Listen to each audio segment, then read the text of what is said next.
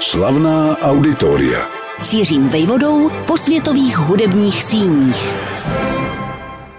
Když se u nás v souvislosti s klasickou hudbou vysloví německé příjmení Albrecht, podvědomá reakce všech, kteří tuto scénu dlouhodobě sledují, je nepochybně stejná. Ach ano, to byl kdysi ten hamburský dirigent křesním jménem Gerd, který přišel k České filharmonii s velkým vzájemným očekáváním, ale odešel za vzájemného roztrpčení a neschod.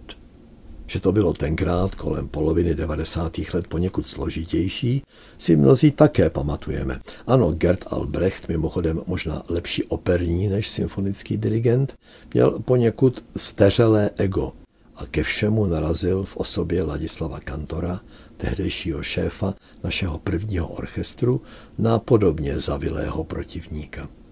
Zároveň bylo vynuceným odchodem Jiřího Bělohlávka tak říkajíc zaděláno na konflikt uvnitř týmu symfoniků, z nich někteří si od příchodu dirigenta ze západu slibovali automaticky navýšený úspěch tamtéž, včetně peněz, zatímco druzí se podobným představám stavěli spíše skepticky.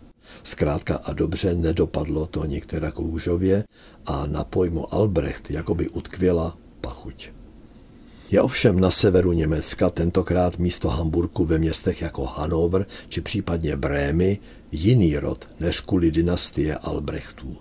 Bez nadsázky se dá říci, že už několik staletí patří k jevu, který je v tamních souvislostech trefně nazýván Hanzovní elita – Vždyť směsice podnikatelů a politiků s příjmením Albrecht zaznamenala v těchto končinách významný společenský i majetkový úspěch.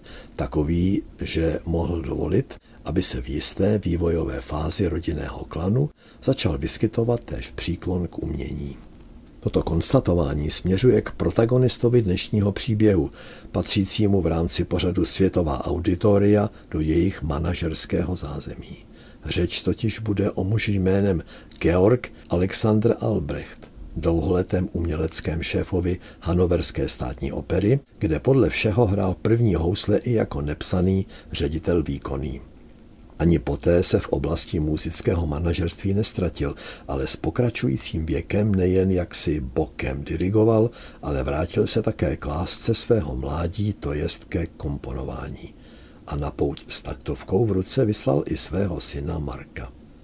Může nás těšit, že v hanoverské státní opeře uvedl Georg Alexander Albrecht mimo jiné i Janáčkovu Jenůfu neboli její pastorkyni. Možná udiví, proč se muzický příslušník ryze severoněmecké hanzovní elity, manažer, dirigent a skladatel Albrecht, pišnil po celý svůj život prvním ze dvou křesních men, psaných a často vyslovovaných i anglicky, tedy George, po němž vždy následovalo ještě nezbytné Alexander. Za vysvětlením spěchejme ponorem do rodinného stromu hanoverských Albrechtů. Šlo totiž vlastně dosud stále jde o zajímavý příběh.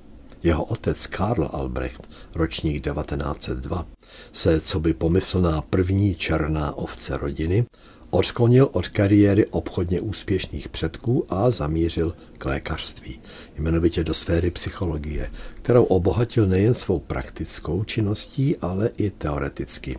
Bývá totiž připomínán jako významný propagátor meditace, založené na autogenním výcviku psychiky a také jako zasvěcený vykladač mystiky obsažené v našem vědomí. Karlův stejnojmený otec neboli dědeček operního manažera Georga, chcete-li George Alexandra, se oženil s příslušnicí bohaté plantážnické rodiny až z amerického státu Jižní Karolína. Návaznost na rodinný obchod s bavlnou z toho trčí na první pohled. Ať tak či onak, dotyčná američanka vnesla do Hanovru anglosaský prvek, který se odrazil i v onom pojmenování jejího vnuka. Je mimochodem zajímavé, že profese psychologa, respektive psychoanalytika, se z rodiny nevytratila, byť zprostředkovaně. George Alexander, dvakrát ženatý otec pěti dětí, pojel totiž za svoji první choť někdejší baletku Corinne, která se po ukončení své jevištní dráhy přeškolila právě do profese zabývající se lidskou duší. Ale už dost rodinných souvislostí a návazností, jakkoliv jsou pro širší pochopení podstatné. Zaměřme se teď už pouze a jenom na manažéra s taktovkou v ruce. Georg George Alexander Albrecht přišel na svět 15. února 1935 a k hudbě inklinoval velmi záhy. Nejenže zpíval v kostelním sboru v Brémách, od Hanovru nepříliš vzdálených. Tam též byl uveden jako student klavíru, houslí a skladby k učiteli nadmíru povolanému.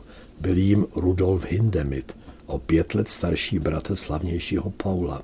Přitom velice zdatný violončelista, uznávaný dirigent a docela solidní skladatel. Však také rozvíjel Georgeův talent velmi zdařile. Psal se říjen 1946, když byla tehdy pouze 11-letému adeptu hudebního umění veřejně provedena první skladba.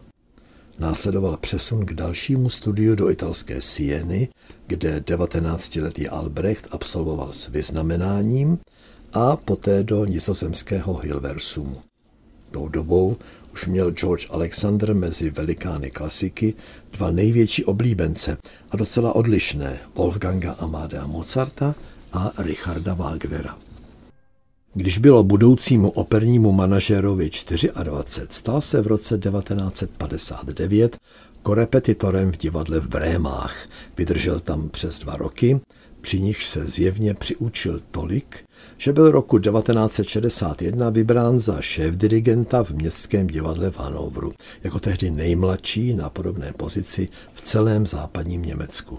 Ale to byl jen začátek. Píše se rok 1965, když se v pouhých 30 letech ocitá George Alexander Albrecht v roli, na které si vzhledem ke svému mládí mohl snadno vylámat zuby. Byl totiž jmenován rovnou uměleckým, chcete-li hudebním ředitelem zmíněného divadla s tím, že o jeho tři soubory bude de facto pečovat i jako výkonný manažer. Šlo, jak bývá obvyklé, o operní, baletní a herecké týmy. Klást si otázku, zdali v této náročné funkci Albrecht uspěl, by bylo zbytečné. Odpověď je totiž všeříkající. Vydržel v tamním ředitelském křesle neskutečných 30 let, což může bez přehánění představovat evropský rekord. Jakkoliv jistě nepřehlížel balet či divadelní umění, jeho láskou byla logicky opera, ale také symfonická hudba, kterou hanoverský státní orchestr rovněž provozoval.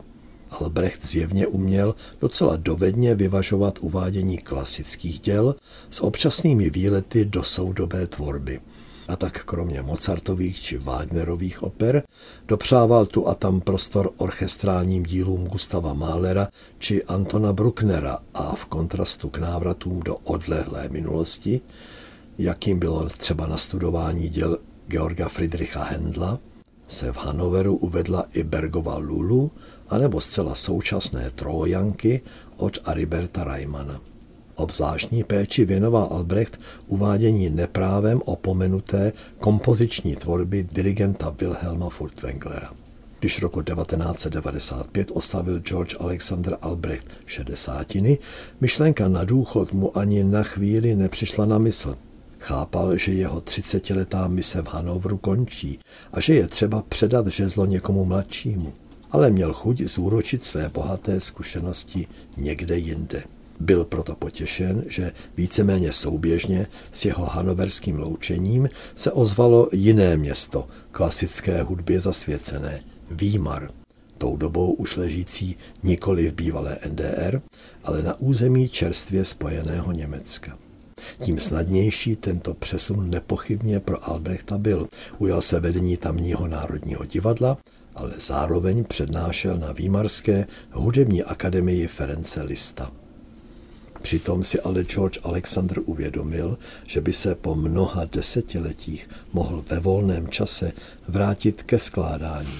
Výsledkem byla jeho opera Sněhová královna podle Andersenovy pohádky a také Symfonia di Due Mondi, uvedené ve Výmaru v letech 2015 až 2019.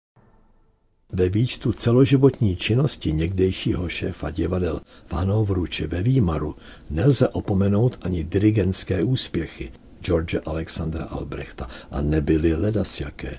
Taktovku pozdvihl v čele berlínské či mnichovské filharmonie, dirigoval též symfoniky z Bamberku či orchestr Lipského Gewandhausu a nebo Vídeňské státní opery, kde hudebně nastudoval Wagnerova bludného Holandiana.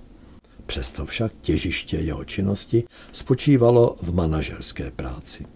Když se 21. prosince 2021 završila jeho 680-letá pozemská pouť, odešel z tohoto světa významný příslušník významného rodu.